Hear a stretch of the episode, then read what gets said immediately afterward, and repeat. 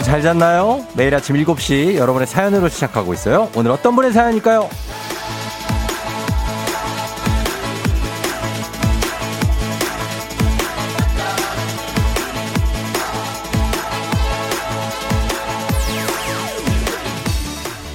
인터넷 카페 송파맘들 오세요에 올라온 글입니다. 아이디 잠트맘님. 아침 7시, 8시 때 라디오 추천해주세요.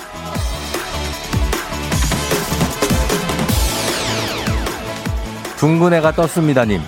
KBS 조우종의 FM댕진이요. 신나요. 시글레스님, 행복 아들 둘맘님, 조우종이요. 너무 기분 좋아져요.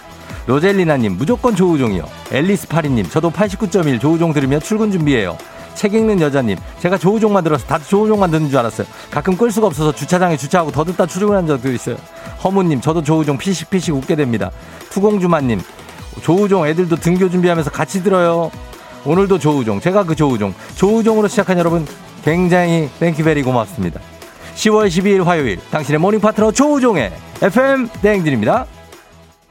10월 12일 화요일 KBS 쿨 FM 조우종의 FM 대행진 오늘 첫 곡은 페퍼톤스의 행운을 빌어요로 시작했습니다. 예, 여러분들도 오늘 행운을 빌어요. 음, 잘 잤죠? 아, 굉장히 추워졌습니다. 그쵸. 밤에 되게 춥죠? 음, 아침에도 좀 추운데 오늘은 오늘 오프닝을 열어준 주인공이 인터넷 카페 송파맘들 오세요의 잠트맘님을 비롯해서 둥근 애가 떴습니다. 시글레스, 로젤리나, 앨리스 파리, 책 읽는 여자, 행복 아들 둘맘, 허무님, 투공주맘님 이렇게 지금 듣고 계시면 모두 연락 주십시오. 그럼 저희가 어, 주식회사 홍진경에서 더 만두 보내드리겠습니다. 예, 보내드리고 그리고 어 지금 댓글 안 달았지만 지금 들어왔어요. 명진형 씨.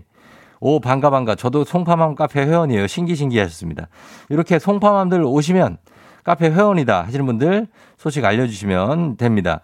저기 명진형님은 저희 휴대폰 번호로 연락을 주시면 저희가 별 하나 쏴드릴 수 있게 지금 콩으로 들어오시죠? 예, 휴대폰 보내주시면 저희가 아, 별 쏘겠습니다. 갑니다. 별빛이 내린다 샤라랄라라랄라 별 나가요. 샤라랄라랄라라 바로 들어왔습니다. 우리 4236님. 4236님 맞죠?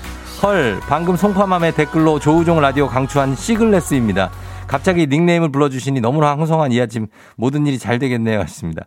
아, 시글레스님, 반갑습니다. 예, 바로 선물 가요. 음, 그러니까. 어, 허무님. 허무님 들어왔네. 3884. 예, 송파만 들어오세요. 허무입니다. 우와 하셨습니다. 다 이분들이 다 지금 듣고 계시군요. 예. 다 바로 바로 들어오세요. 선물 드립니다. 음. 이렇게 이렇게 한 모여서 이렇게 듣는 것도 재밌어요. 같이 의견도 나누고 하면서 여러 가지 얘기하면서 들으시면 됩니다. 좋은 얘기 하셔도 되고 뭐 괜찮습니다. 뭐 여러 가지 지적거리도 얘기하셔도 되고 상관없습니다.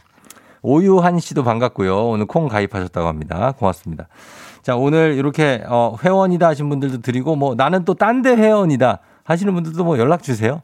예, 그럼 또 저희가 또 한번 어, 선물 좀 드려 보도록 하겠습니다. 자, 오늘 어, 날씨 한번 알아보죠. 좀 많이 추워졌는데, 예, 이불 밖에 나가기가 쉽지 않은 날씨 보겠습니다. 오늘 송소진 씨가 나가 있는데요. 송소진 씨 날씨 전해주세요.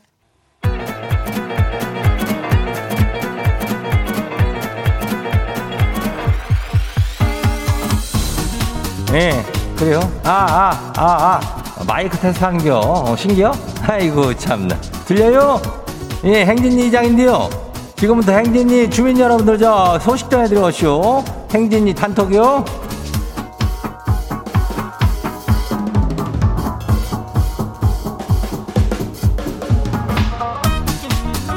그래, 아까 저게 행진이 단톡 소식 들었슈, 못 들었슈? 예? 못 들었슈? 아이고, 오늘 이슈쇼. 뭐 이슈에 비하면 어제는 저잘 드셨슈? 예. 어제는 뭐 다들 잔겨? 아니 뭐 이장이 일어나 그래도 연락을 안 하고 뭐 아주 그냥 섭섭하니 그랬는데 뭐 어제까지 쉬고 오늘 또 출근하는 거 아니요? 예. 출근하기 싫죠? 예. 그래요. 화요병이요. 어쩌. 어, 이장은 뭐 어제도 출근하고 일요일에도 출근하고 그래서 이런 뭐 월요병, 화요병이 없어. 어. 어쩔 수 없이요. 뭐 내일이면 또 수요일 아니요. 벌써 수요일이요. 예. 그럼 주말 또 진입이지 뭐. 그러니까 뭐 괜찮은겨. 예. 뭐 저기 어 어디 아다 보내고 거기 요즘 대세 아니요 이거 누구요 구혜원이 예그 드라마 너를 닮은 사람의 배우 신현빈이 말이요. 그 여배우가 저기 온다니까? 예, 내일이요, 내일. 이 힘내봐요. 이장이 말이요. 어? 별빛이 내린다 거시기하게 쏟겨. 어, 아주 거시기야. 이장이 아주 거시기하게 거시기 할 거니까 거시기 해요. 예. 이거 우리가 30잔요. 예, 뭐 적지 않어. 30잔요. 그냥 쏴요. 단문 50원, 장문 100원에 문자 샵하고 89106. 사연을 보내면 그냥 우리가 막 한번 쏴볼게요. 30잔이니까 막, 막 쏘면 돼요. 예. 그래, 우리 일단 행진이 단톡 한번 봐요. 첫 번째 거시기 봐요. 9901 주민 소식이요. 이장님, 지는 스피닝 강사요. 지도 아- 지금 아침 수업 가고 있슈. 지는 행복해요. 어, 그래요? 그래, 행복해야지. 그럼 뭐, 뭐, 아, 거시기 해야지. 뭐, 그, 안 그러면 어떻게 거시기야. 하여튼간 이게 스피닝이 운동이 많이 되니까, 예, 운동 많이 하고, 아침 수업 잘 하고 거시기 해요. 예, 그래요. 다음 봐요. 두 번째 거시기, 김훈 주민이요. 김훈. 예. 거시기, 저 친구랑 같이 자취하고 있어요. 근데 어찌된 것이 그 친구란 녀석이 이거 지 밖에 몰라요. 너무 얄미워서 자는 놈 허벅지를 살짝 꼬집고 나왔네요. 안 들켰슈. 성공이요. 뭐요 이게 친구 마저 연애하는 거 아니요? 뭔 허벅지를 아이고 달달구리 한게 어디 그냥 어 어글어글 하고 그러네. 그래요. 하여튼 사이좋게 잘 지내. 예, 다음 봐요. 9971 주민요. 이장님, 지가 거시기 커피 마시는 장소 알죠? 카페를 오픈해요. 이장이 카페를 모를까봐 정말 날 무시하는겨? 나도 카페 가봤어. 동네 카페도. 건대역 4번 출구 디저트레이요. 어저, 어렵게 시작하니까 힘 좀 줘봐요. 그래요. 건, 건국대지? 예, 건국대. 아, 여기 알지? 4번 출구에 그 디저트레이라고 있다는데, 예, 여기 개업이요. 여기 한번 가봐요. 추천해요. 다음 봐요. 엄, 엄, 영희 주민요. 예. 누구요? 누가 지차하는데 문을 열어놨쇼? 아니, 누가 문 좀 닫아줘요. 지금 귀찮아서 못 일어나요. 입을 뒤집어 쓰고 얼굴만 빼꼼히 하고 있쇼. 그, 일어나서 빨리 닫아, 닫아. 어, 지가 닫아야지. 그걸 누가 닫아줘. 어, 문 누가 열어놓은 건 누구야, 그거. 아이고, 진짜. 어, 지가 닫아야 돼. 열어요. 닫아. 어, 다음 봐요. 마지막이요. 7291 주민요. 오들소후. 이게 다이어트 식단으로 그렇게 좋다네요. 오들소후. 거시기 저 고급진 샐러드 맛이라고 하는데 오들소후 다들 해 먹어봐요. 오이랑 들 들기름이랑 소금이랑 후추랑 오들 소우면이요. 끝이요. 간단하죠? 뭘 어떻게 만드는지를 알아야 하지. 이걸 몇 큰술, 반 큰술 이런 거 얘기를 안 해줄게요. 아무튼 오들소우랴 또별 다 주려. 예, 만들어 볼게요. 알았어요? 오늘 행진이 단톡에 소개된 주민 여러분들께는 건강한 오리를 만나다 다양한 오리에서 오리 스테이크 세트 이름을 갖다가 그냥 내가 그냥 아주 거시기하게 그냥 아주 그냥 거시기하게 할게요. 예. 행진이 단톡 내일도 열려요. 행진이 가족들한테 알려주고 싶은 정보나 소식이 있으면은 행진이 단톡 요 말머리 달아가지고 여기 보내주면 돼요. 여기 어디냐면요. 단문 50원에 장문 100원에 샵하고 8910이다 그래요. 예, 맞아요. 예. 여기로 보내면 돼요. 오늘 여기까지예요.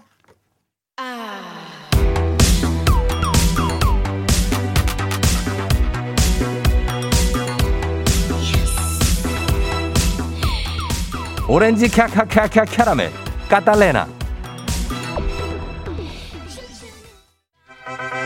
와우! 어디서 운세 좀 보셨군요. 오늘 어떤 하루가 될지 노래로 알아봅니다. 단돈 50원의 행복 코인 운세방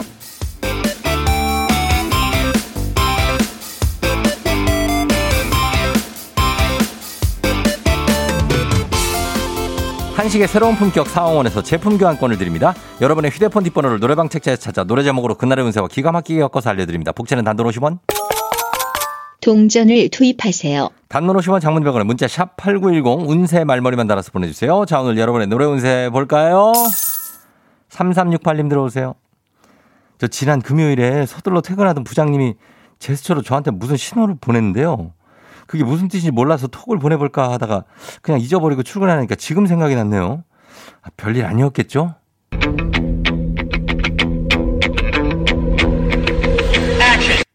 언제든지 call me. 아무도 오지 않는 곳에 올라. 수억 개별을 두 눈에 담아. 갇혀가는 추억들 앞으로 몇 번쯤 너와 이렇게 노래, 노래방 번호 98017 노래에서 B2B의 콜미 콜미네요. 아무도 오지 않는 곳에 올라. 부장님이 전화하라는 뜻이었습니다. 같이 등산 가자고 전화하라는 뜻이었어요. 다행입니다. 근데 금토일을 지나고 오늘 화요일이잖아요. 그죠? 그냥 없던 것처럼 행동하시면 될 것 같습니다. 큰일 날 뻔했습니다. 간식 상품권 쏩니다.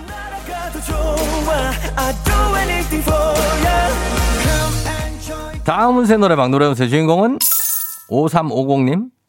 제가요, 얼마 전에 학원을 옮겼는데요. 레벨 테스트 날 저도 무슨 일인지 모르게 집중을 해갖고 시험을 진짜 잘 봤어요. 예상했던 레벨보다 높은 반에 배정이 돼가지고 저 지금 되게 헤매고 맨날 혼나고 있는데요. 친구들이랑 선생님이 저를 어떻게 생각할까요?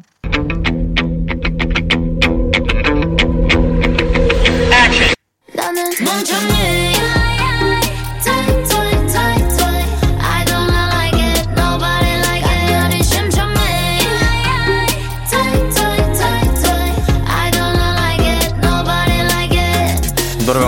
3502 노래보세요. 화사의 멍청이.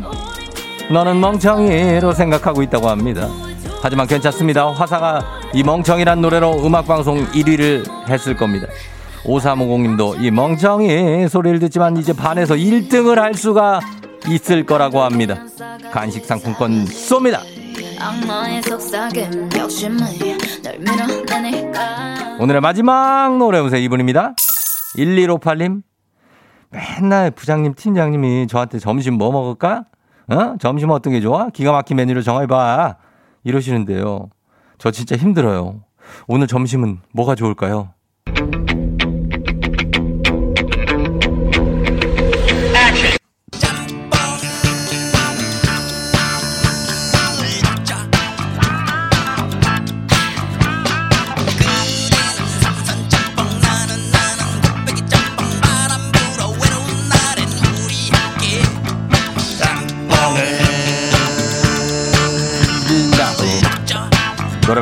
11580 노래무새 황신의 밴드의 짬뽕 오늘 점심은 짬뽕 삼선짬뽕 꽃배기 짬뽕 짬뽕 짬뽕 우리 함께 외로운 날에 짬뽕을 먹자라고 합니다 간식 상품권 쏩니다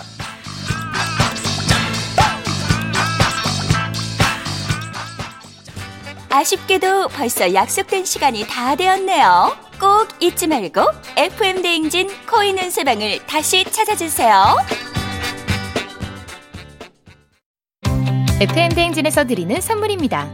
수분 코팅 촉촉 헤어 유닉스에서 에어샷 U, IT 전문 기업 알리오 코리아에서 알리오 미니 가습기, 올린 아이비에서 이너뷰티 균질 유산균, 바른 건강 맞춤법 정관장에서 알파 프로젝트 관절 건강, 반신욕조는 벨리바스에서 의자형 반신욕조 벨리바스, 마스크의 명품 브랜드 르마스카에서 쿠레오 스포츠 마스크, 기미 주근깨 이별템 앤서 나인틴에서 시카 알부틴 크림 세트, 여름이 더 시원한 알펜시아 리조트에서 숙박권과 워터파크 이용권, 온 가족이 즐거운 웅진 플레이 도시에서 워터파크 and 온천 스파 이용권, 키즈텐 공사이에서 어린이 키성장 영양제, 특허 균주를 사용한 신터액트 유산균, 건강지킴이 비타민 하우스에서 알래스칸 코드리버 오일, 온 가족 유산균 드시모네에서 드시모네 365, 당신의 일상을 새롭게 신일전자에서 handy steamer, 달달한 고당도 토마토 단마토 본사에서 단마토, 판촉물의 모든 것 유닉스 글로벌에서 패션 우산 및 타올, 한식의 새로운 품격 사홍원에서 간식 세트, 문서서식 사이트 예스폼에서 문서서식 이용권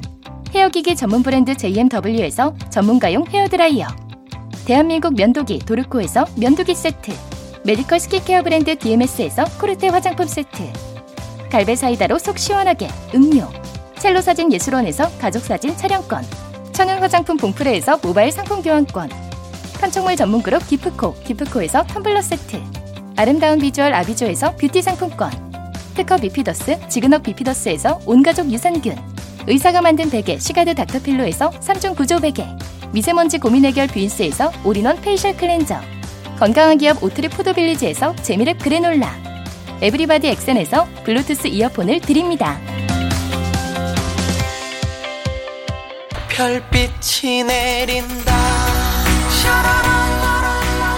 1616님 패딩 꺼내 입어야 하나 봐요 등굣기, 등굣기 너무 추워요 1385님, 오늘 같이 추운 날 커피 한 잔 마시고 싶은데 한번 쏴줘요. 예, 쏴드릴게요. 1773님, 오늘 수능 전 마지막 모의고사 보는 고3이에요. 쫑디가 읽어주시면 잘 볼 것 같아요. 읽어요. 2780님, 조우종의 FM댕진의 오프닝부터 송파맘 카페가 소개돼서 깜짝 놀랐어요. 조우종엔 송파맘 파이팅. 미니닥스님, 예, 이분들 비롯해서 뭐 카페에서 많이 보내주셨는데, 뭐 김포, 광교, 분당, 노원, 시흥, 뭐 화물마, 화물차 카페도 있대요. 아, 이분들 다들, 예, 감사하면서 글 좀 올려주십시오, 카페에. 자, 이분들 선물들, 커피 선물들 쫙 쏘면서 여러분 애기 아플자 문자로만 신청할 수 있습니다. 단문 50원 장문병원에 샵8910으로 지금도 신청할 수 있어요. 신청하시고 퀴즈 같이 풀어요. 오늘 1부 끝곡으로 게리의 바람이 났어에 듣고 2부에 다시 돌아올게요. Yeah. 조우종을 울려라 우리 모두 종을 울려라 출근 길에 팬대행진을 할때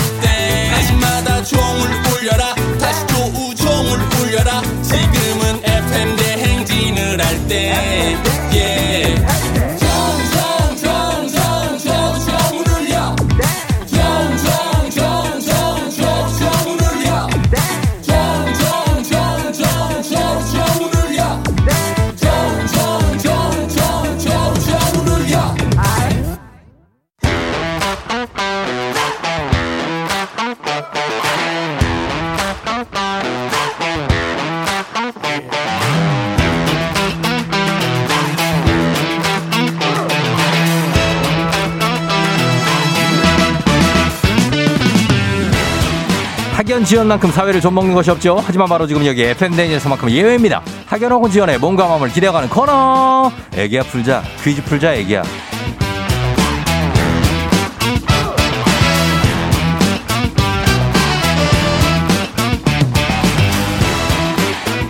학연 지연의 숟가락 살짝 얹어보는 코너입니다. 애기야 풀자 동네 퀴즈 정관장의 새로운 inner care 화해락 이너제틱 스킨바디와 함께합니다. 학교의 명예를 걸고 도전하는 참가자, 이 참가자가 같은 학교 혹은 같은 동네에서 학교를 나왔다면 바로 응원의 문자 보내주시면 됩니다. 학연 지연의 힘으로 문자 보내주신 분들께도 추첨을 통해서 저희 선물 드려요. 자, 오늘은 동네 스타 탄생할 수 있을지 오늘 1932님 매일 아침 출근길에 잘 듣고 있는데 이제 곧 육아휴직에 들어가요. 휴식 전에 꼭 퀴즈 풀고 싶습니다. 꼭 풀고 싶죠? 연결합니다. 자, 봅니다. 걸어볼게요. 받았어요? 네. 난이도 안녕하세요. 10만 원 상당의 선물은 초등 문제, 난이도 중 12만 원 상당의 선물은 중학교 문제, 난이도 상 15만 원 상당의 선물은 고등학교 문제. 어떤 거 푸시겠습니까? 중학교 문제 하겠습니다. 중학교 문제를 선택해 주셨어요. 자, 어느 중학교 나오신 누구신가요? 네, 저는 서울 남강중학교 나온 예. 어, 안양에 사는 루리 아빠입니다. 안양 사시는 루리 아빠요. 네, 루리 아빠 이름 그러니까 딸 이름이 루리예요. 예, 루리 맞습니다. 어, 무슨 루리? 아, 이루리입니다. 이루리. 예, 아, 이루리 아빠, 루리 아빠는 아는 것 같은데. 어, 아, 아, 뭐, 저희 아이디가 뭐예요? 저희 그 문자 남길 때. 아, 문자. 아, 루리 아빠 때 기억 나는 것 같은데. 아니에요? 저 오늘 사연 처음, 처음 보냈는데 또 이렇게 처음 돼가지고. 처음 보냈다고요? 예, 맞습니다. 아, 진짜 남강중학교 나왔어요? 네, 맞습니다. 야, 진짜 남강중학교 이거 저쪽 그 동작구 그쪽에 있죠? 관악구에. 있습니다. 관악구 그러니까 바로 옆에 관악구. 네. 남강 고등학교도 있잖아요. 어, 맞습니다. 아, 여기 잘 알죠. 미림, 미림여고 있는데 그쪽이죠? 어, 맞습니다. 에이, 잘 알죠. 남강 중학교, 아, 명문 중학교 나오셨네. 자, 안양에 계시고, 이루리 아빠. 네. 아, 지금 좀 많이 긴장돼요? 어, 예, 긴장됩니다. 어떻게 지금 직장인 몇 년 차인데요?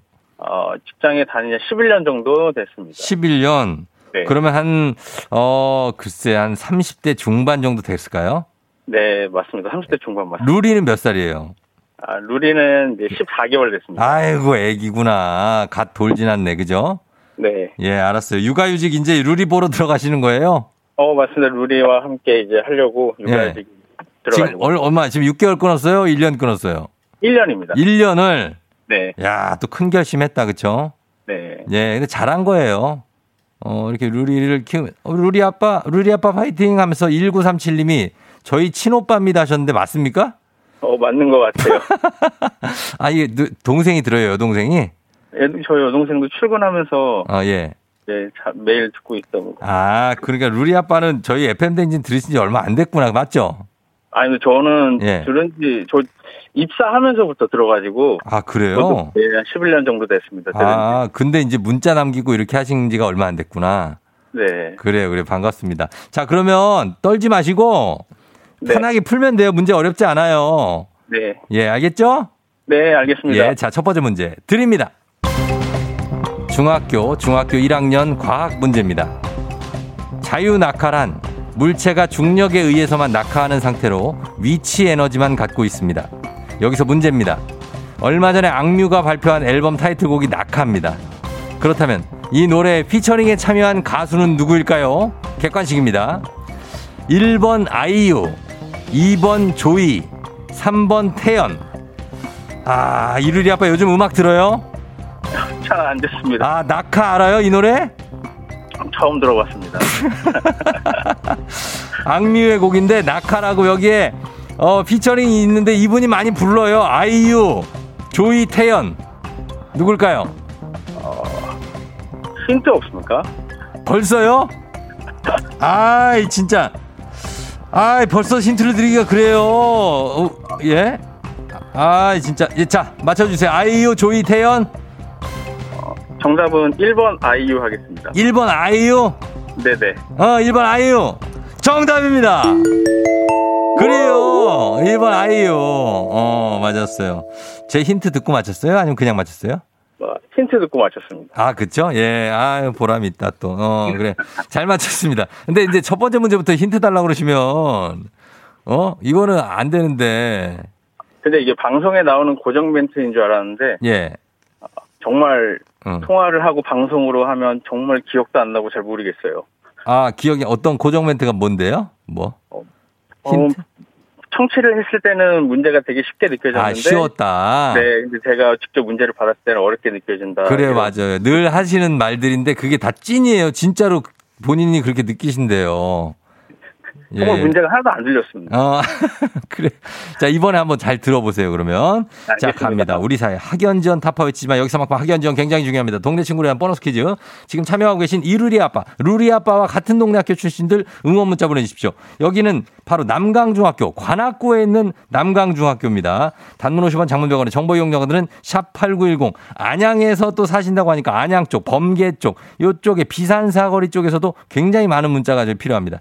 여러분의 응원 의 인표 퀴즈에 성공하면 참여자에게 획득한 기본 선물과 함께 15만원 상당의 유산균 얹어드리고요. 청취자들 모든 분들 커피 쿠폰 저희가 추첨해서 쏴드리도록 하겠습니다.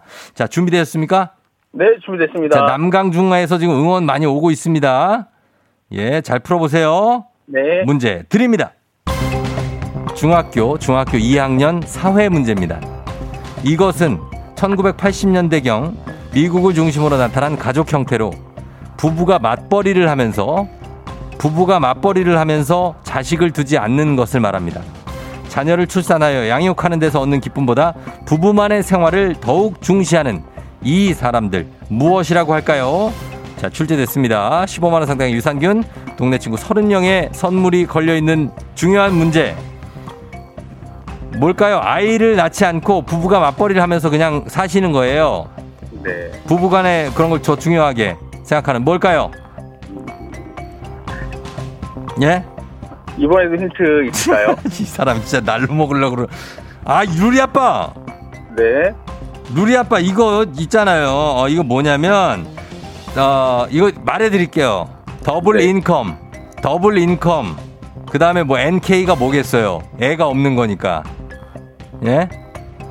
double income, no kids. 그럼 뭐예요? 어 앞자만 따면 어? 이승환의 무슨 노래 있어요? 이승환의 어, 어 정답은 딩크족입니다. 뭐라고요? 딩크족이요. 딩크족이요? 네. 아, 루리 아빠 정말 딩크족. 정답입니다.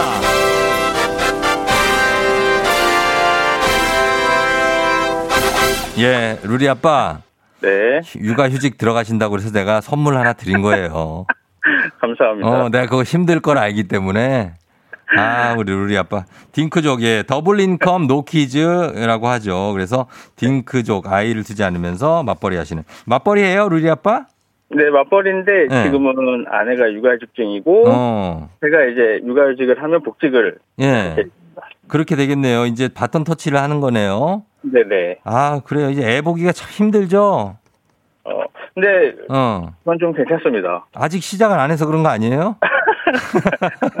시작하고 우리한테 문자 한번 보내봐요, 저한테. 아, 그럼 육아휴직하고 제가 한 달 정도 경과했을 때, 그래요, 그래요. 네, 한번 연락드리겠습니다. 아, 연락을 자주 줘요. 뭘한 달이 지나. 매일 연락해요. 라디오 듣고. 아, 그러면, 예. 어, 들을 때마다 예. 그냥 소식 전해드리겠습니다. 그래요. 그래, 전해줘요. 어, 고마워요. 하여튼 오늘 통화 너무 반가웠고요. 네. 룰이 잘 크길 바라면서 우리, 어, 룰이 아빠도 건강 잘 챙겨요. 어. 아, 네, 감사합니다. 그래요. 쫑디한테 하고 싶은 얘기 있어요? 어, 예. 말씀하신 것처럼 육아휴직이 쉽지는 않겠지만, 그래도 음. 매일 아침 저의 활력소가 되고, 예. 우리 청취자들의 활력소가 되는 조우종의 FA 대행진 화이팅입니다. 예. 감사, 감사해요. 그래요. 고맙고 잘 들어가세요. 네, 고맙습니다. 네, 안녕. 안녕. 어, 안녕은 또 하네. 우리 새싹 청취자인데. 예, 우리 잘 풀고 가셨습니다. 7874님, 와, 신기해요. 신림동 남강고 12회 현재 50대 졸업생입니다. 후배님 화이팅 하셨습니다. 남강고 오래됐죠.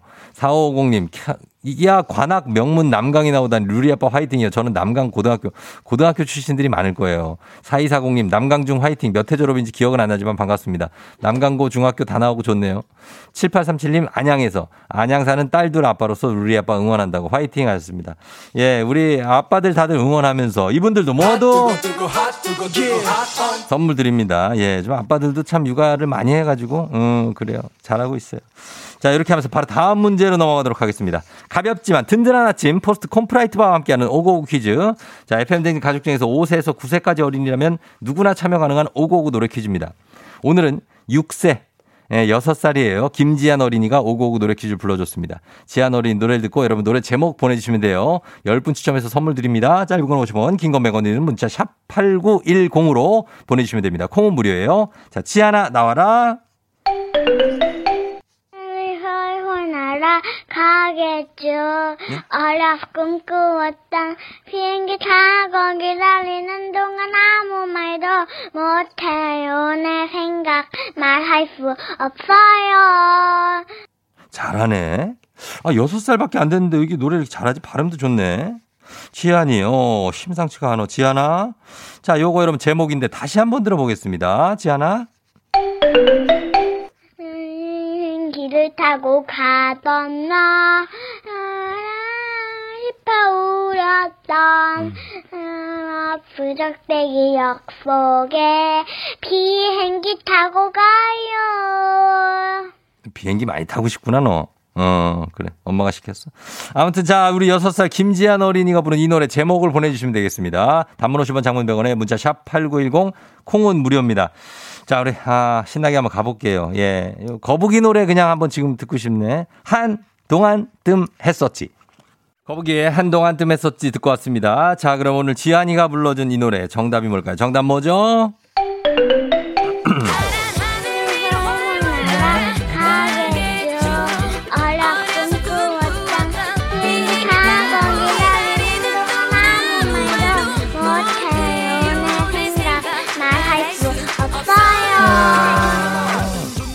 아, 아, 예. 1450님, 거북이의 비행기.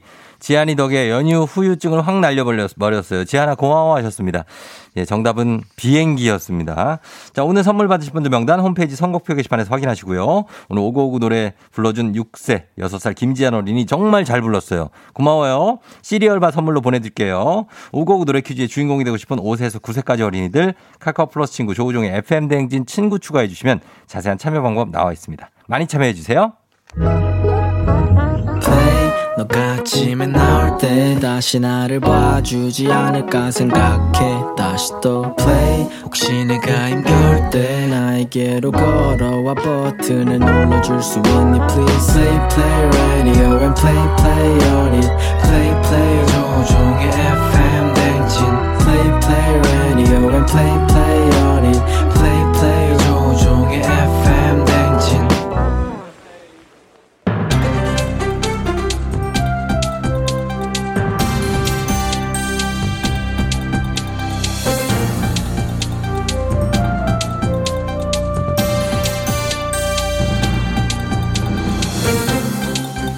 안윤상의 빅마우스 저는 손석회입니다.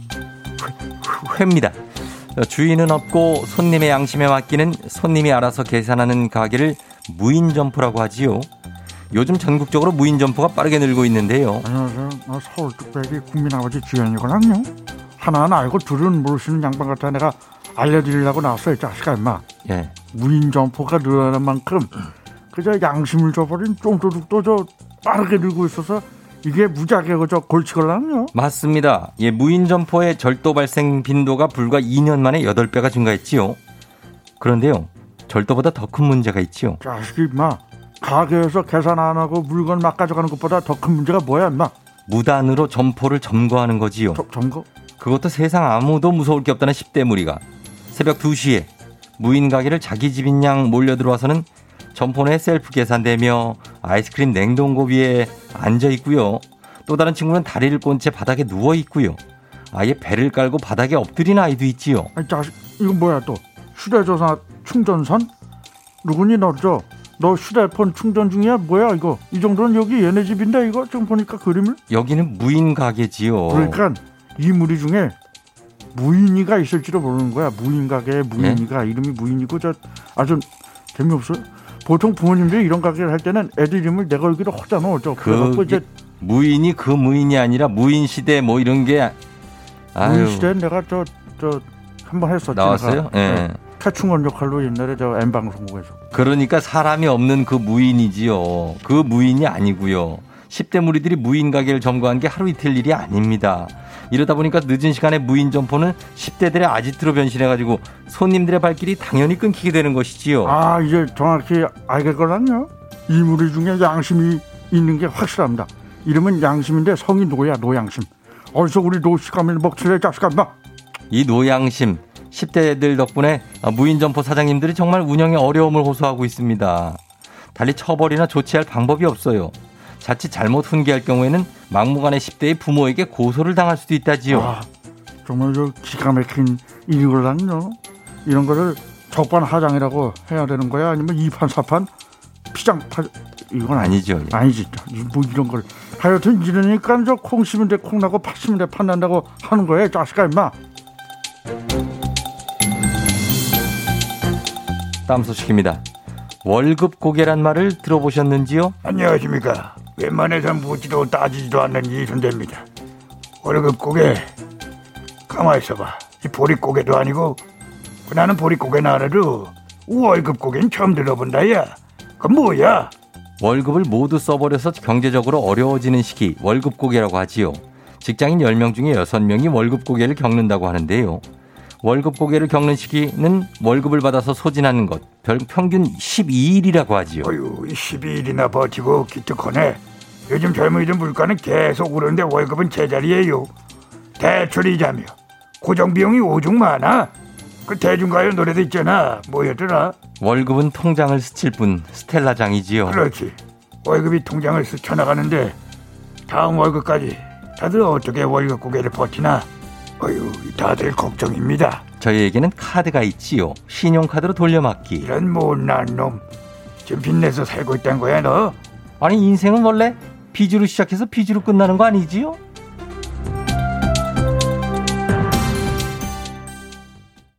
별빛이 내린다. 1606님 마지막 고3 모의고사 모- 반 모두 화이팅 하자고 담임쌤 응원해 주셨고요. 커피 쏩니다. 4377님 웨딩 촬영 메이크업 가러 간 중에 예비 신랑이랑 듣고 있다고 축하드립니다. 0122님 어, 아버님 댁에 잠시 신세되고 있대. 작은 아버님 댁에 입주 시기가 안 맞아서. 예 축하드리면서 나도 커피 선물들 쏠게요. 이분들 외에도 여러분께 쏩니다. 30명. 자 그러면서 저희는 2부 끝곡 스텔라 장의 월급은 통장을 스칠 뿐. You're rocking with the DJ. DJ 조종의 FM. 어머나 벌써 8시 어쩌지 벌써 8시네 회사 가기 싫은걸 알고 있어 getting feeling 어쩌지 벌써 8시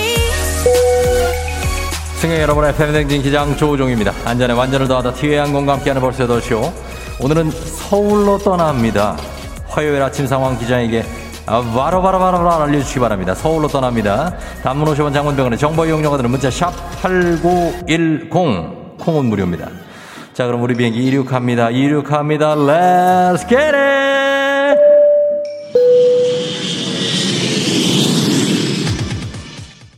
어허. 계단에 앉아 따따따따 나를 안겨줘 이명종 씨 벌써 8시네요. 라디오 듣다가 아이 등교시키는 거를 깜빡했네요. 거리를 걸어보고 향기로운 칵테일에 취해도 보고 이윤호 씨. 얼굴에 베개 자국이 너무 깊어요. 심지어 마스크로도 안, 겨, 안 가려지는 위치에 있습니다. 베개 자국에 마스크 자국에 온통 자국을 찍고 다니고 있는 우리는 출근은 파이팅 하면서 해야 됩니다. Let's get it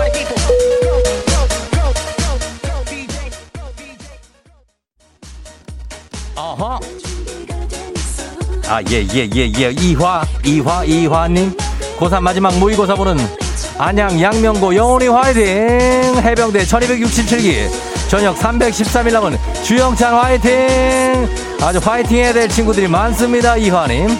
0049. 양화대교 건너야 되는데 연희동 쪽에 차가 엄청 많아요. 월요일 같은 화요일이네요. 선물 쏩니다. 컴온!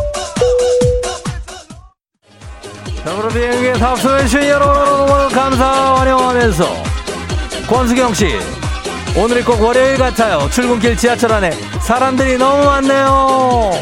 오늘 화요일입니다. 3383님 사랑하며 기다린 나를. 다 같이 부르면서 갑니다.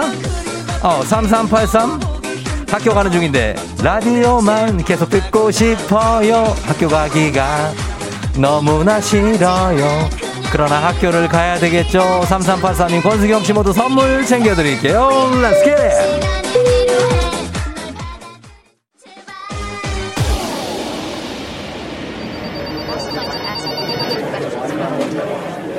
FM댕진 벌써 8시오. 서울 시내 한 사무실에 도착했습니다. 이곳은 청취율 조사 기관인데요. 많은 분들이 전화를 하고 계십니다. 아, 저도 그럼 한번 걸어보도록 하겠습니다. 자, 전화를 한번 걸어봅니다. 청취율 조사를. 네, 여보세요? 안녕하십니까? 저 청취율 조사 기관입니다. 네, 안녕하세요. 혹시 요새 자주 듣는 라디오 프로그램이 있으신가요? 네, 조정의 FM 대행진이요. 네, 감사합니다. 아, 또 걸어야 되나? 예, 청취율 조사를 계속하고 있습니다. 조우종의 FM 댕진을 듣는다고 하시네요. 어, 바로 끊으라 그래가지고 아쉽지만 끊었습니다. 어, 2032님, 너무 사랑합니다. 오늘이 생일이라고요? 아, 축하드립니다. 너무 축하하면서. 자, 오늘 코로나 시대 여행을 떠나지 못하는 정치자들을 위한 여행의 ASMR. 내일도 원하는 곳으로 안전하게 모시도록 하겠습니다. 아, 그래, 고맙습니다. 이 리얼 상황이었습니다. 찐이라고 하네요. 고맙습니다. 자, 그러면 저희 날씨 알아보죠. 기상청 연결합니다. 송소진 씨 전해주세요.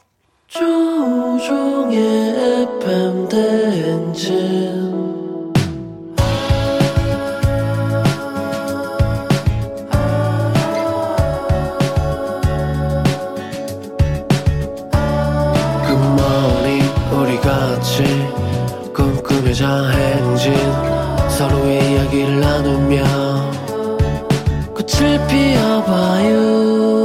조종의 FM 대행진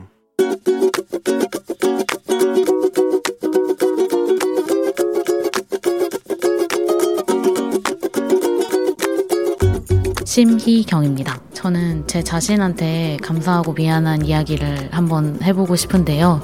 제가 여기 입사를 하게 되어서 회사 일에 잘 적응하고 있고, 그리고 일도 재밌게 하고 있는 것 같아서 제 자신한테 좀 감사하다고 말을 해주고 싶고요. 되려 미안한 점은 회사 일에 조금 더 매진을 하다 보니까 저 스스로를 좀 돌보지 못하고 있는 것 같아요. 예를 들어 좀 건강 관리나 아니면 자기 개발들이 좀 잘 안 되고 있는 것 같아서 앞으로 그 시간에 조금 더 매진할 수 있는 제 자신이 될 수 있으면 좋겠습니다. 사실 이렇게 입 밖으로 꺼내본 건 처음이라서 조금 민망하긴 한데 마음속으로는 그동안 좀 꾸준히 해왔던 것 같아서 항상 힘이 납니다. 희경아 좀 더 너 자신을 사랑하고 돌볼 수 있는 하루하루를 보내자. 사랑한다 희경아 화이팅. 옥상 달빛에 수고했어 오늘도 들었습니다. 오늘은 심희경 님이 자기에게 회사 일에 잘 적응하고 있어서 참 잘하고 있다 이렇게 말해주고 싶지만 자기의 건강 면에서는 좀 스스로를 돌보지 못하는 것 같아서 앞으로 자신을 좀 사랑하고 돌볼 수 있는 하루하루를 보내자 이렇게 본인 스스로에게 셀프 응원을 전해주셨는데 아 이런 거 필요하죠. 예, 그렇죠. 자기 스스로를 일은 다 또 잘해 일은 잘하는데 자기 뭐 건강이나 자기의 어떤 마음속의 행복 뭐 이런 것들 그렇죠? 그리고 지친 것의 회복 이런 것들에 소홀하시는 분들이 많죠. 중요한 겁니다. 예. 어, 0728님, 제 이름도 희경인데 꾸역꾸역 고구마 먹으면 출근 중인데 뜻밖의 응원 받습니다. 아, 이 고구마 먹다가 눈물 나면 사- 상당한데. 음. 그래요. 7291님 눈물 나네요. 수고했어 오늘도 하셨습니다. 예, 여러분도 다 수고했습니다. 진짜 오늘. 아, 이제 또 수고해야 돼요. 예, 긴장 풀지 마. 예, 수고해야 돼요 또. 자, 매일 아침 FM 댕진 가족들의 생생한 목소리를 담아주는 이혜리 리포터. 오늘도 정말 수고했습니다. 저희는 모닝 뉴스로 돌아올게요.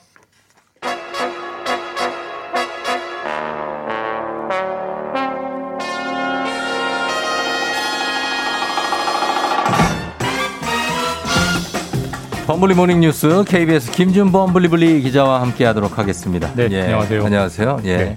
요즘에 뭐 어딜 막 뛰어다니고 있다고요? 어, 좀 이렇게 약간? 뜬금없는 질문이긴 하지만 네, 네. 어, 좀 받아주시죠. 예, 뭐 여기저기 뛰어다닙니다. 여기저기 수고하기 위해서 네. 열심히 뛰어다니고 있습니다. 아, 열심히 뛰어다니면서 네. 본인도 느낀 바가 있나요? 아, 내가 내 건강을 좀 생각해야 되는 게 아닌가. 아, 건강이 최고죠. 최고예요. 예, 예, 진짜 뭐 건강. 그래서 뭐 하는 게 있나요? 본인만의 비결. 운동합니다, 운동. 운동요? 예, 무슨 특별한 운동은 아니고. 예. 그냥 뭐 달리기, 조깅. 어. 뭐 계단 오르락 내리기. 뭐한 거. 번도 본 적이 없는데요. 그런 거 하시는 거를. 저, 이거 저랑 방송 때는 보는 보는 시간이 없으니까 당연히. 아, 그래요? 예, 예. 운동을 좀 최대한 시간 내서 하려고 노력하고 있습니다. 어, 그리고 막, 열- 막 뛰어다닌단 말이죠. 예, 뭐 아주 많이는 아니고요. 적당히 이제 좀. 음. 한 좀, 예. 40km 정도. 예? 한 4kg 정도. 아, 4kg 정도. 예, 예, 어, 그 예. 적당하죠. 4kg, 네, 네, 네. 5kg 정도. 네. 자, 알겠습니다. 예, 우리 건강에도 신경 쓰시고. 우리, 어, 뉴스가 오늘 처음 뉴스가 이 연휴 중에 나온 그 중요한 경제 뉴스가 하나 있는데. 예. 그 국제사회에서 이른바 디지털세. 세금이죠. 이걸 도입하기로 합의했다는데 디지털세가 뭡니까? 이게 좀 복잡하고 좀 아침부터 어려운 내용인데 최대한 예, 좀좀 쉽게, 쉽게, 예, 쉽게. 설명을 드려볼게요. 네네. 삼성전자가 우리나라 기업이잖아요. 네. 근데 삼성전자는 전 세계에서 돈을 벌죠. 그렇죠. 작년에 무려 35조 원을 네. 이익을 벌어왔어요. 네네. 삼성전자는 세금을 어디다 내겠습니까? 우리나라 기업이니까. 우리나라에 내죠. 당연히 우리나라 정부에 내겠죠. 네네. 근데 돈은 우리나라에서만 벌지 않습니다. 어. 세계에서 버는데 반대로 구글은 미국 기업이잖아요. 네. 근데 미, 구글은 전 세계에서 마찬가지로 돈을 그렇죠, 벌잖아요. 그렇죠. 우리나라에서도 벌고. 네. 근데 세금은 미국 정부에만 내요. 아, 그래요? 이 문제. 그러니까, 어. 그러니까 다국적 기업들이 이제 해외로 진출하는 건 좋은데 음. 돈은 수, 사방에서 벌면서 그러네. 왜 세금은 네. 본사에 있는 데만 내느냐? 그건 뭔가 그- 좀 종이에 부합하지 않는 거 아니냐? 그렇죠. 해결하자. 네. 그래서 나라 전, 전 세계 그 국가들이 디지털세라는 걸 만들어서 해결해 보자. 이런 아이디어를 낸 겁니다. 음, 그러면은 그, 어때요? 그 본사가 없는 나라에도 분명히 지사는 있을 테니까. 예. 그렇죠. 거기도 세금을 내도록 한다는 건데. 그, 뭐 예를 좀 들어 예를 들어서, 예. 가장 이제 올해 뭐 사람들이 많이 접한 외국 기업 중에 하나가 넷플릭스일 거예요. 네네. 오징어 게임 뭐 넷플릭스. 대박, 뭐 초대박이 났잖아요. 네. 근데 오징, 오징어 게- 넷플릭스가 이제 올해 얼마나 벌었는지는 아직 이제 네. 계산 못 하는데요. 작년 같은 경우에 우리나라에서 4천억 정도의 매출을 올렸대요. 우리나라 사람들이 많이 보니까. 예, 우리, 우리나라 그 매달 내는 구독료, 예, 구독료가 싹 끌어 모으면 있으니까. 4천억 정도가 되는데 4천억. 작년에 우리나라에 낸 세금은 20억밖에 안 됩니다. 음, 4천억 벌고. 예, 앞, 앞- 앞서 말씀드린 구글, 삼성전자랑 똑같은 문제죠. 어, 돈은 그러네. 많이 벌면서 세금은 안 내는 거예요. 그러네요. 또 예. 어떻게 이게 가능하냐면 일종의 이제 회계적인 기법, 좀 나쁜 말로 하면 회계적인 약간 장난을 치는 건데. 음. 어떻게요? 그러니까 4천억을 이제 매- 매- 그 코- 넷플릭스 코리아, 넷플릭스 네. 한국 지사가 4천억의 매출을 매출. 버는데 그 중에 한 3천억 이상은 네. 본사의 수수료라고 보내버려요. 아 그래요? 자기들 내부들끼리 그러면서 수수료? 예. 한국 지사는 4천억 원 매- 매출을 올렸지만 예. 3천억 이상을 본사에 수수료로 헌납을 했기 때문에 우리가 사실 번 돈이 별로 없어요. 음. 하고 이제 그러면서 그러니까 한국 정부에 낼 돈이 낼 세금이 별로 없어요 하고 이제 안 내는 건데 예, 예. 그건 자기들 내부 문제거든요. 그 그렇죠. 내부들 내부 문제인데 그렇죠. 한국에서 벌- 돈을 벌었다는 사실은 달라지지 않는데 음. 그런 회계적인 기법으로 지금 계속 그 법인세 세금을 피해가고 있는 어, 거죠. 약간의 기 꼼수네요. 네, 전형적인 이제 그죠? 뭐 좋게 말하면 지능적인 절세 기법이고 어, 절세. 나쁘게 말하면 꼼수 이제 저기 회피 기법인데 넷플릭스만 그런 건 아니죠? 모든 나라가 모든 회사가 다 합니다. 구글 구글도 심지어 구글 같은 회사가 작년에 우리나라에서 번 돈이 네. 매출이 수익이 아니라 매출이 2천억밖에 안 된다고 신고를 하고 있거든요. 아 그래요? 매출이 전 세계 매출이 거의 천조가 넘는데 그러니까 사실 말이 안 되는 그렇죠. 그 회계적인 기법들을 하고 있기 때문에 네. 더 이상 이런 식으로 세금을 안 내는 거는 용납 못 한다. 음. 앞으로는 본사가 미국이라고 하더라도 예. 한국에서 돈을 벌었으면 그만큼 한국에 세금을 내고 음. 중국에서 돈을 벌었으면 중국 정부에 세금을 내라. 예. 이걸 앞으로 모든 나라가 다 도입해버리면 음. 도망갈 데가 없잖아요. 그렇죠. 그러니까 그렇게 디지털세라는 걸 도입을 하겠다라는 겁니다. 뭐 이게 뭐 우리 개인의 뭐 소득세를 내라는 게 아니니까 우리는 뭐 부담이 없는데 네. 기업 입장에서는 우리나라 기업도 똑같은 부담을 느끼게 되는 거 아니에요? 다른 맞습니다. 나라에서. 맞습니다. 세상 일은 다 양면이 있는, 있는 거니까. 예, 예. 우리나라 정부가 구글에 이제 그렇게 돈을 세금을 많이 부과할 수 있으면 마찬가지로 네. 삼성전자도 해외에서 돈을 많이 벌기 때문에 지금까지는 그렇죠. 우리나라 정부에 고맙게도 세금을 내왔지만 예. 이제는 삼성전자가 핸드폰을 팔아서 돈을 네. 번그 나라 정부에 음. 세금을 더 내야 되는 거예요. 우리나라엔 덜 내고 음. 결국 이제 더하기 빼기를 하면 우리나라 정부 입장에서 세금이 더 들어올 거냐 덜 들어올 거냐는 음. 아직은 잘 모릅니다. 근데 어쨌든 네. 이게 전 세계적인 법인세 체계가 완전히 바뀌는 거기 때문에 네. 기업들의 큰 변화가 있고 이게 당장 우리 소비자한테는 관련이 없긴 하지만 예. 기업들이 세금 부담이 늘면 결국은 가격에다 부담시킵니다. 가격을 올린다고요. 넷플릭스가 우리나라 정부에 세금을 많이 내면 네. 구독료를 올리겠죠. 그 사실은 어. 우리에게 언젠간 영향이 올 그런 큰 틀의 변화 체계입니다. 아이고 세금을 올리는 거 왜 우리한테 구독료를 올립니까? 난 그거 불만이에요 진짜. 아 자기네가 내야지 그거를 왜? 이게 이거 이렇게 될 가능성이 있다는 거죠 이제 향후에. 하기로 합의를 했어요. 했어요? 네, 그러니까 될 가능성이 아니라 무조건 해야 되는 거고요. 아, 그래요? 2023년 내후년부터 네. 바뀌기로 했습니다. 알겠습니다. 자, 자, 코로나 뉴스 볼게요. 어제 2차 접종 완료가 3천만 명이 넘었다고 말씀해 주셨는데 지금 1차 접종만 치면 이제 4천만 명을 넘었군요. 예, 어제 4천만 명 이상이 이제 1차 접종 마쳤고요. 사실 예. 뭐 이제 2차 접종까지 끝나야 접종 완료자이기 때문에 1차 접종은 중요하진 않습니다만 네, 네. 그래도 많이 맞았네요. 1차만 맞고 2차만 맞지는 않으시기 때문에 그렇죠. 1차를 맞았다는 얘기는 이분들이 3, 4주 지나면 2차까지 맞는다는 음. 얘기. 결국 4천만 이상이 시간만 지나면 예, 2차 예. 접종 완료자가 된다. 네. 그러면 우리나라 인구가 5천만이니까 그러니까 뭐 4천만 명 이상이면 예. 전 국민의 80%. 80%. 우리가 지금 위드 코로나 전제 조건을 70%로 설정해 놨는데 예. 그걸 여유 있게 넘는 이제 그런 거죠. 결과가 나오는 거죠. 그래서 이렇게 백신 접종은 순조롭게 이어지고 있으니까 다행이지만 지금 코로나 때문에 아이들의 언어 발달이 좀 심각하다고요. 그- 그러니까 이제 코로나가 네. 남긴 상처, 지난 2년 동안 남긴 상처가 여러 군데 이제 그 나올 어제 거예요. 뉴스가 많이 나더라고요. 예, 사실 예. 저도 이제 주변에서 요즘 제 조카들 보면 학교에 가면 친구를 못 사귄대요. 음. 맞아요. 마스크를 못 벗고 말을 못 하니까. 그러니까 계속 쓰고 있고. 복도에서 떠들면 선생님이 혼내니까. 어. 그러니까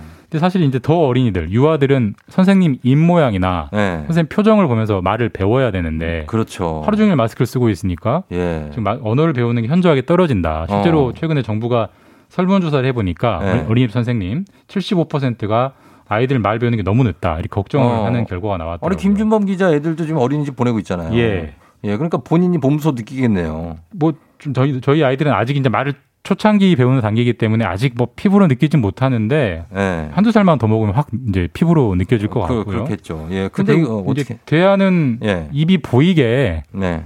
투명 마스크 있잖아요. 음, 있죠. 그거라도 쓰면 아. 아, 야, 어여가 보이기 때문에 낫긴 한데 어, 문제는 근데- 돈이 예, 비싸요, 그거? 이게 한 장에 만 원이래요 투명 마스크가. 아, 그래요? 꽤, 예. 꽤 비싸네. 엄청 비싸서 이걸 정부에서 보조해주지 않으면 어. 어린이집에서 자체적으로 조달하기가 쉽지 않아서 이것도 이것도 참 어려운 문제일 것 같습니다. 그렇죠. 그리고 또, 또 이게 아이들도 그렇고 청소년들도 네. 아이들이 서로 교우 관계가 이루어지지 않다 보니까 예. 우울해하는 친구들도 많죠. 우울증 상담도 청소년들이 굉장히 많이 늘었다고 하고요. 이게 네. 앞으로 이제 위드 코로나가 되면 네. 지난 2년 동안 코로나가 남긴 다양한 분야의 상처들을 네. 보듬는데 좀 많은 시간 예산이 들어갈 것 같습니다. 그럼요. 그, 그 시간은 꼭 우리가 투자를 해야 될 것 같습니다. 자, 여기까지만 듣겠습니다. 지금까지 김준범 기자와 함께 했습니다. 고맙습니다. 네, 감사합니다. 네.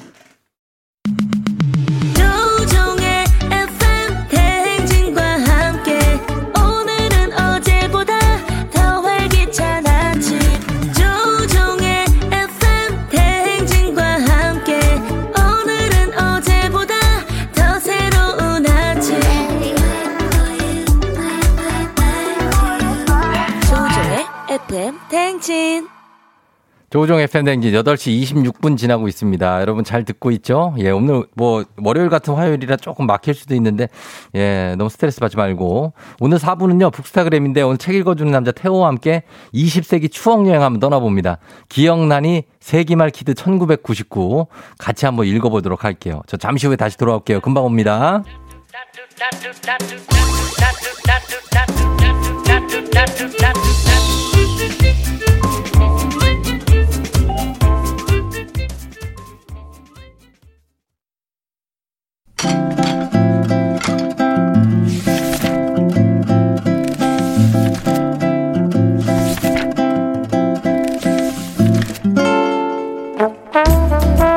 매주 화요일 아침 8시 30분이면 문을 여는 라디오 책방 책 읽어드는 남자 박태근 씨와 함께합니다. 북스타그램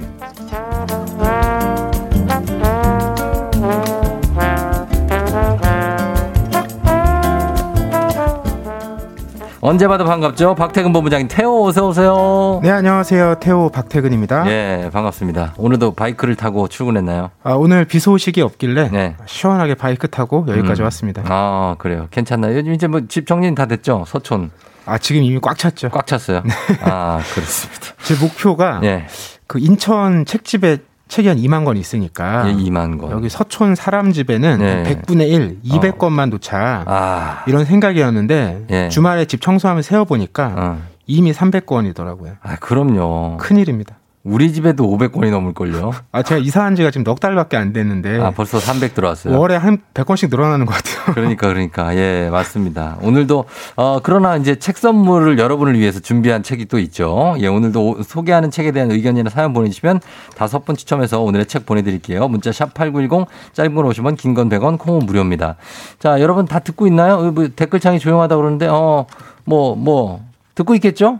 어, 많이들 올- 지금 올려주고 계신 것 같은데요? 그렇죠. 태호 안녕하세요. 음. 오늘은 아재들을 위한 책인가요? 아. 그렇지만은 않아요. 어, 그렇지만은 않다. 예, 말씀드리고. 연휴 다음 날에 힘들다. 김미진 씨. 책 읽기 딱 좋은 계절. 이혜정 씨. 어, 그리고 99년에 지구가 멸망할 거라는 게 기억난다고. 강희혜 씨가. 아 그때 노스트라다무스의 예언이 어. 1999년이어서 음. 그때 제가 고3이었거든요. 고3이요. 이루어지길 다들 바랬죠. 그러니까 공부를 하면 뭐 하냐고. 그죠? 어, 근데 아무 일도 안 생기고. 그러니까 요. 밀레니엄이 네, 됐어. Y2K 빨리 와서 세상 뒤집어지면 좋겠다. 어. 이런 생각 많이 했었죠 그때. Y2K는 가수였을 뿐. 그죠? 미안해. 이런 저정은.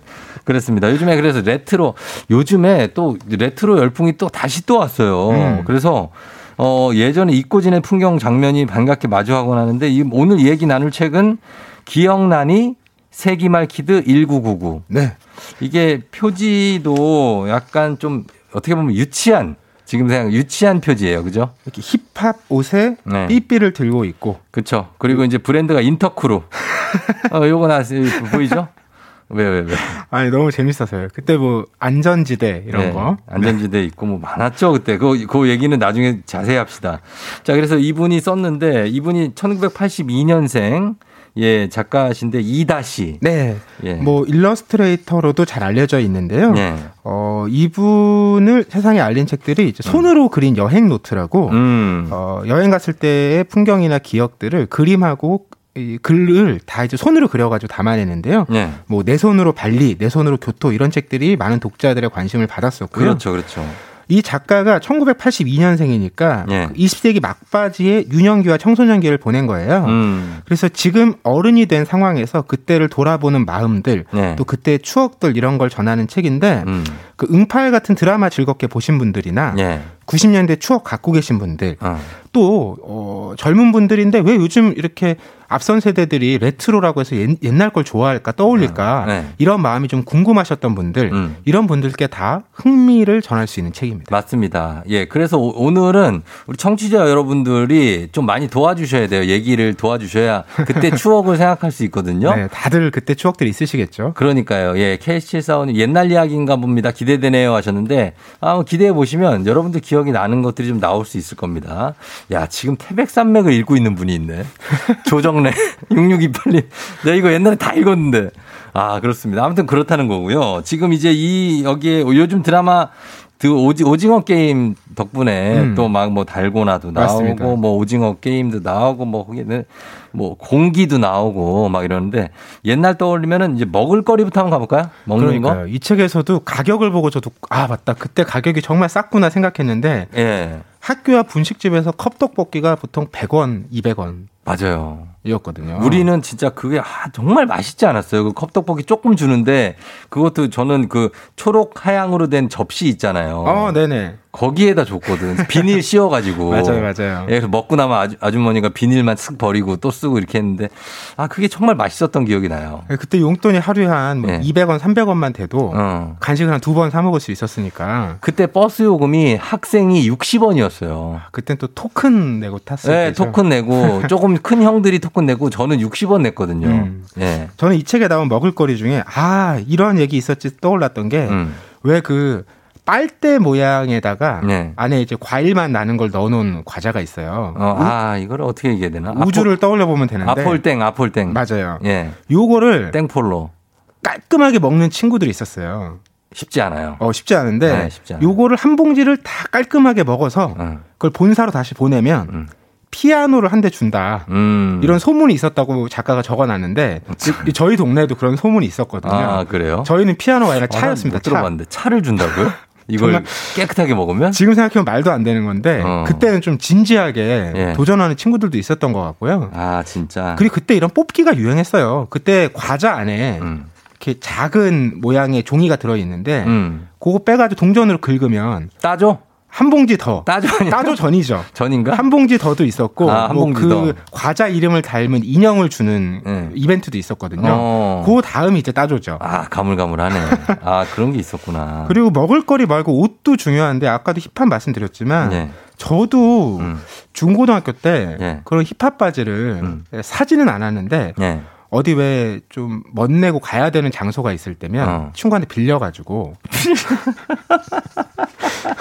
기억나시죠? 이게 아니, 고, 뭔 바지를 빌려. 이게 예. 고무줄 파가 있고 앞정 파가 있잖아요. 뭔데, 그게? 이게 바지가 워낙 통이 넓어서 흘러내리니까 흘러내리죠. 발목에다가 고무줄로 이렇게 한번 묶는다든지 아, 아, 니면 운동화 그 뒤쪽에다가? 예, 앞정으로 이렇게 박아 놓으면 아, 난 이렇게 안 했는데. 아, 그래요? 그냥 끌고 다니셨어요. 그러면? 앞정을 박아나? 아, 저는 네. 그냥 끌고 다녔어요. 아. 끌고 다니는 게 멋이에요, 사실. 이 책에도 나오는데 그 앞정 때문에 많은 친구들이 다쳤어요. 이게 아. 뛸 때는 기억이 나는데 못 뛰어다닐 것 집에 같은데. 올 때는 그리고 예. 자기도 모르게 그냥 신발 벗거든요. 그치. 그러면 그냥 다니다가 앞정을 밟아요. 밟죠. 이런 일들이 정말 비일비재했습니다. 저는 그때는. 이 힙합 바지를 매일 입고 다녔던 사람이거든요, 그때. 오. 예, 그래서 그 힙합 바지의 멋이 뭐냐면 이게 예전에 크리스 크로스라고 미국 가수들 있어요, 아이돌. 네.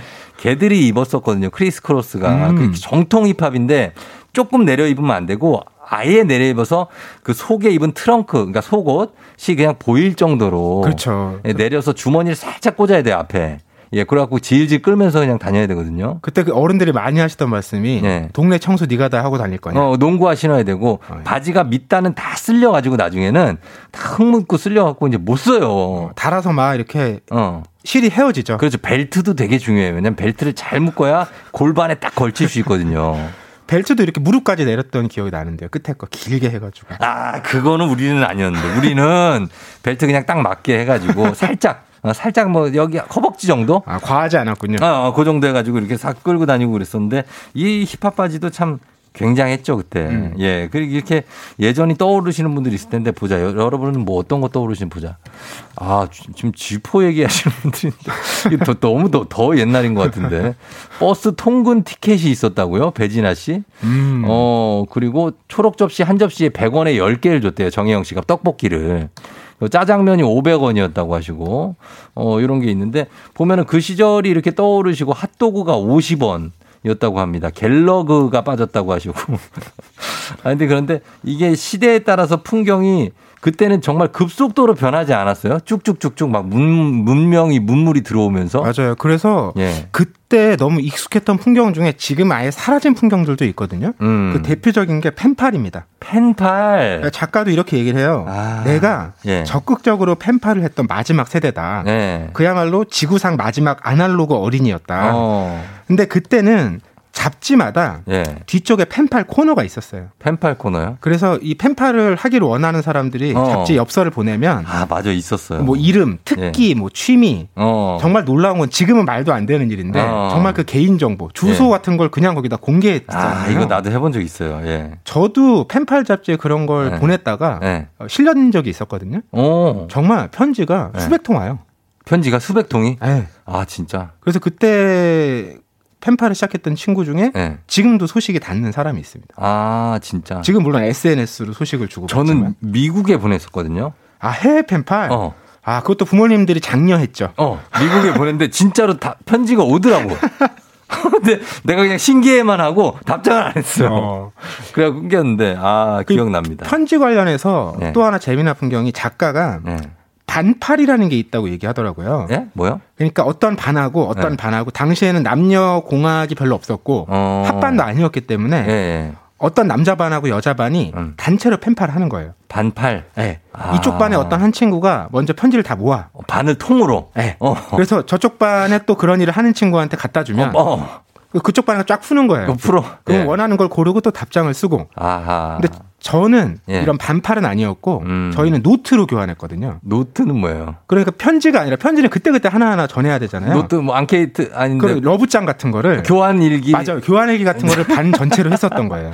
아, 예. 예. 반장의 능력은 그것을 얼마나 많이 잘- 섭외해 오느냐. 그렇지. 반장이 거의 아 뭐라 그래야 되지? 반장이 아니었어요. 예, 그냥 이렇게 연결해 주는 왜? 그러니까요. 아 뭐라 그래? 돼지 엄마? 그런 느낌의 반장의 능력이 그게 있었습니다. 1892님 그때 남친이 지금 남편이라고 하십니다. 아 우리 집 마당 쓸고 다닌 박연임 씨그 청바지에 양면 테이프를 붙였대요. 아. 신은수 씨가. 맞아요, 맞아요. 아, 그래요? 어, 앞정파도 계시고, 2772님. 앞정 교실에서 많이 했다고 하시고, 어, 이런 얘기가 있습니다. 강북, 강남은 힙합, 강북은 딱 달라붙는 옷 입었다. 허정만 씨. 요거에 대해서 제가. 강북은 있잖아요. 강북 친구들이 강남에 오잖아요. 네. 그때 친구 딱 알아보지, 우리가. 달라요?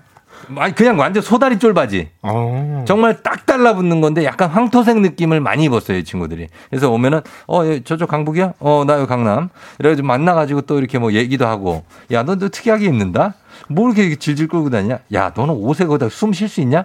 막 이러면서 얘기를 했던, 음. 그 기억이 납니다. 예. 이 우리가 추억 얘기하니까 너무 할 얘기가 많긴 한데 많죠. 이렇게 소재뿐만 아니라 작가가 아, 네. 그때를 돌아봤을 때 지금 뭐가 달라졌는지 이런 걸 음. 굉장히 예민하게 포착해 내는 장면들이 있는데 예, 예. 예를 들면 이런 겁니다. 뭐요? 삐삐가 막 처음 생겼어요. 음. 근데 사달라고 졸랐을 거잖아요. 네. 근데 엄마가 대학 들어가면 사줄게 이랬다는 거예요. 아, 그렇게 얘기하죠. 근데 생각해 보니까 음. 세상이 변하는 속도가 네. 자기가 대학 가는 속도보다 빨랐던 거예요.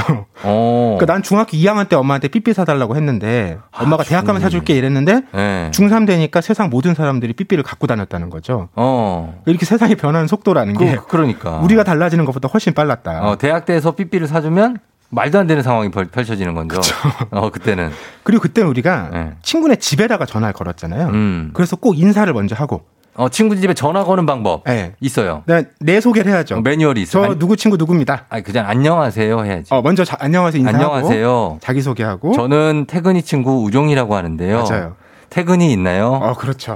이 순서 중에 하나가 빠지면 아, 빠지면 안 돼. 혼납니다. 어, 예전에 이렇게 집에다가 전화를 걸었잖아요. 집 전화를 했죠. 근데 지금은 음, 다 각자 전화기 갖고 다니니까 그렇죠. 집에다가 전화 걸 일이 없다는 거예요. 전혀 없고 집 전화가 없어요. 그러면서 집에 대한 의미나 감상도 되게 달라진 것 같더라고요. 어, 예전에 집에 가는 일이 많았잖아요. 놀러. 친구네 집에 놀러 가기도 하고 그, 그렇죠. 성인이 돼서도 집들이 같은 것도 많이 했는데 어, 요즘에 그런 문화 자체가 없어졌어요. 거의 사라졌잖아요. 음. 아마 이런 것도 비슷한 맥락이 아닐까 생각해 보게 되더라고요. 아, 그렇죠. 집이 아주 개인적인 공간이 돼서 이제는 뭐 누가 온다는 게 좀 이렇게 뭐 가족들 외에는 어, 맞아요, 맞아요. 거의 외부인이 들어오지 못하고 요즘 같은 시대는 더더욱이 외부인이 들어오기가 부담스러운 음. 그런 때가 됐습니다. 아, 그랬다는 얘기를 하는데 오늘 이제 세기말의 추억에 대해서 여러분들도 많이 남겨주고 계신데 3611님 86년생이신데 어릴 때 삐삐를 아기 양말에 담아서 다녔대요. 삐삐 사이즈에 딱 맞았거든요. 친구랑 한 짝씩 나눠 썼던 기억이 있다고. 아, 아, 상할까봐. 예, 예.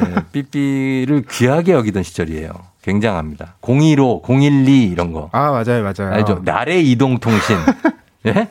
옛날 농구팀도 있었는데요. 농구팀? 어, 나래 있었지. 원주였죠, 원주. 어, 원주 나래. 맞아, 맞아. 김유림 씨, 피카츄 돈가스는 조금 현대사회인가요?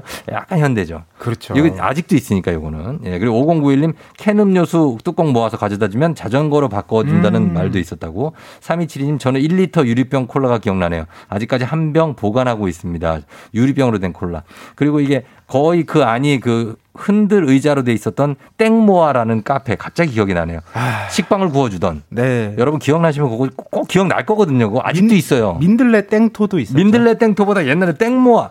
아, 하여튼 그렇습니다. 자, 저희가 음악을 들을 시간이 돼서 음악 듣고 와서 또 계속해서 얘기 나눠보도록 하겠습니다. 식빵 리필이 두 번밖에 안 됐다고요? 아닙니다. 우- 저 제가 가던 데는 한없이 무한 리필이야.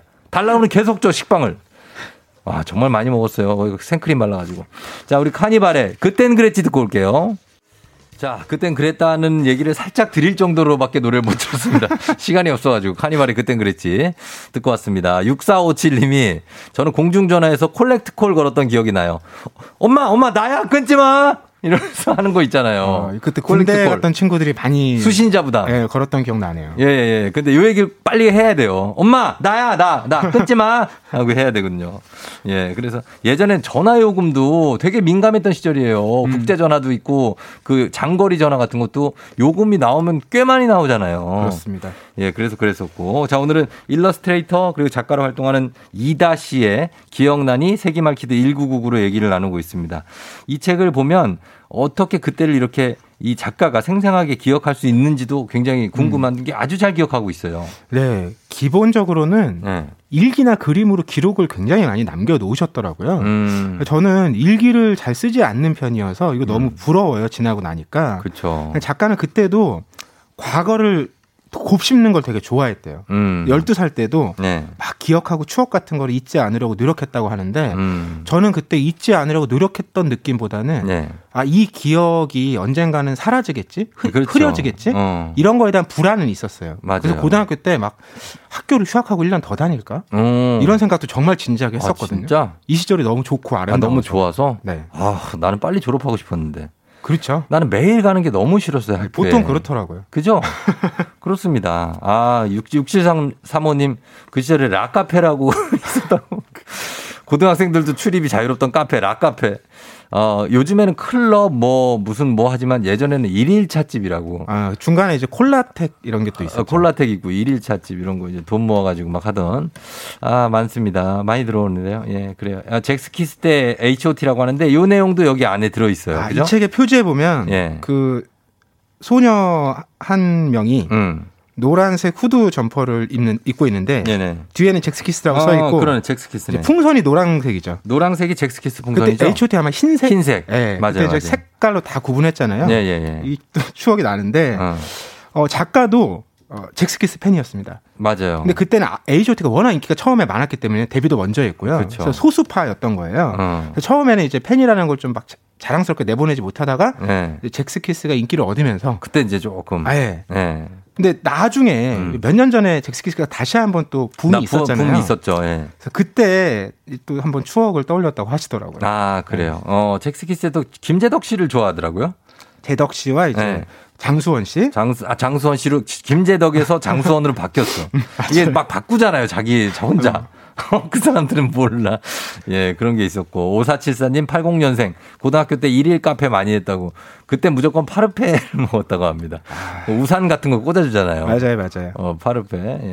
자, 그래서 이런 것들 있고. 그리고 그 중에 기억에 어, 작가가 가장 애착하는 기억이 뭐가 있다고 하죠, 거기서? 작가가 지금도 정말 아, 너무 그립다. 예. 종이 잡지입니다. 종이 잡지. 종이 잡지가 뭐예요? 그러니까 그냥 잡지인데 잡지? 어. 요즘엔 잡지를 잡지가 있긴 있는데. 그냥 화면으로 많이 보잖아요. 보는 분들도. 아주 또 당, 다양하진 않죠. 네, 근데 그때 종이 잡지가 왜 전성기였냐? 네.